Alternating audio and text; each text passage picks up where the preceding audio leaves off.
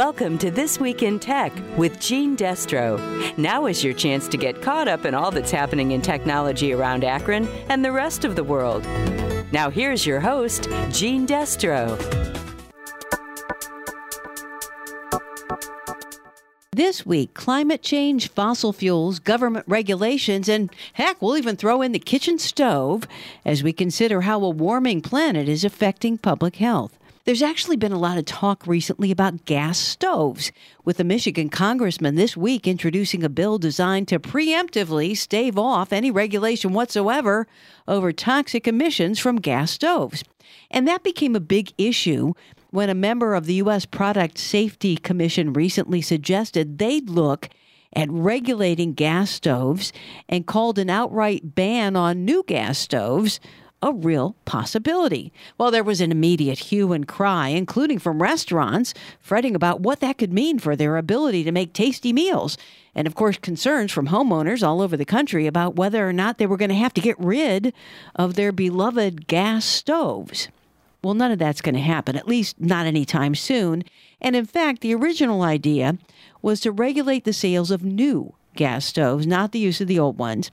And the head of the U.S. Product Safety Commission has come out since then clarifying they're not planning to ban gas stoves, but they are actively engaged in strengthening voluntary safety standards for them. So you might be wondering why does this all actually matter?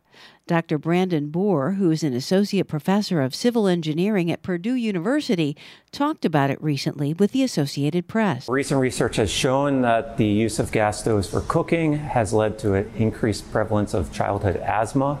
Uh, we know that exposure to nitrogen oxides that are produced during the combustion process can trigger asthma attacks and us, other respiratory illnesses in people with asthma. Uh, the very small particles that are produced from the combustion process can penetrate deep into our respiratory system and are associated with adverse health outcomes.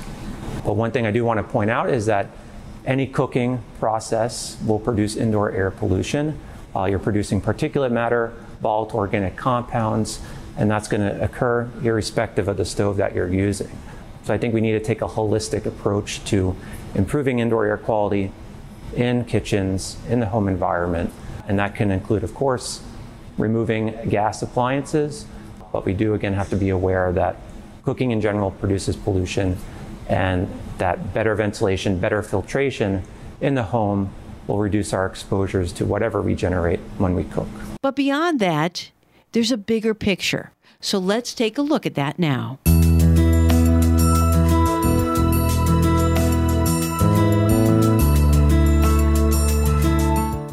First, a report from CBS News correspondent Vicki Barker, who tells us U.S. greenhouse gas emissions are back on the rise despite renewables overtaking coal power. America's greenhouse gas emissions are almost back to pre pandemic levels, endangering President Biden's climate goals. Most of last year's increase came not from cars and factories, but from homes and other buildings, which burn fossil fuels like natural gas in furnaces, hot water heaters, and other appliances. And CBS's Danya Bacchus says there's a new report out indicating last year was another hot one, with temperatures spiking all around the world. An annual global analysis found 2022 was also a year marked by extreme weather events, and California is in the midst of one right now. Sarah Kapnick is a chief government scientist and says planet Earth was two degrees warmer last year than in the mid 19th century. We're going to continue to see this trend as long as greenhouse gases are accumulating in the atmosphere. Another way to think about this year and this time right now and the future is that this is one of the coolest years for the rest of our lives. Just months ago, California suffered a record heat wave with triple digit temperatures and devastating fires. Now the state is suffering endless rain. Communities are cleaning up, but more storms are on the way. Next, a report from BBC News correspondent Jonah Fisher, who tells us only a few days into the new year, temperature records are already being smashed across Europe, with eight countries recording their hottest temperatures ever for the month of January. Hundreds of weather stations have recorded their warmest ever January temperature. Scientists have been warning for decades that greenhouse gases are warming our planet. And last year, Germany, France, and the UK all experienced their hottest ever years.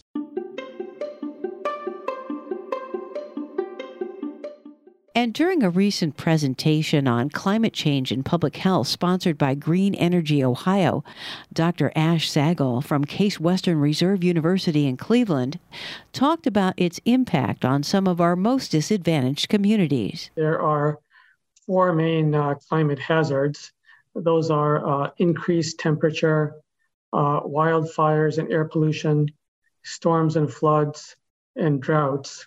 And each of those four climate hazards have uh, adverse health consequences. So, uh, increased temperature can cause uh, dehydration, fatigue, kidney disease, and heat stroke, among other things. Uh, wildfires and air pollution increase uh, asthma and allergies, which isn't surprising, but it turns out that air pollution also increases heart disease and overall mortality. Uh, storms and floods cause injuries, deaths, and adverse effects on mental health. And uh, droughts reduce uh, freshwater supplies and agricultural production, which can result in uh, malnutrition and diarrheal diseases. Now, all of these things are more likely to affect underserved and vulnerable communities because uh, people in those communities are more likely to work outdoors, to not, not have air conditioning in their homes, to already have chronic diseases that could be worsened by climate change, and to not have the economic means to deal with climate disasters. So that's the that's why uh, the health impacts of uh, climate change are especially uh, important for vulnerable communities. Now, what are we doing about it? Well, uh, there's some communities that are creating cooling centers that can be used whenever there's a heat event. There's some communities that are updating their disaster plans uh, to better deal with the extreme weather. Uh, there's some communities that are trying to reinforce critical infrastructure. Uh, but I think it would be fair to say that a lot more needs to be done to prepare for the health impacts of climate change, both uh, in general and specifically for uh, vulnerable communities. One of the most vulnerable groups is children with breathing problems like asthma. And Tracy Sabetta, who's with a national advocacy organization called Moms Clean Air Force, talked about that. One thing that I know our local communities are really looking is eliminating the harmful impacts of urban heat islands, where we really are starting to see um, extreme temperatures take their toll on these local communities. In fact, if you take a look, one of the the biggest impacts Ohio is seeing of climate change right now is overnight temperatures. They used to dip.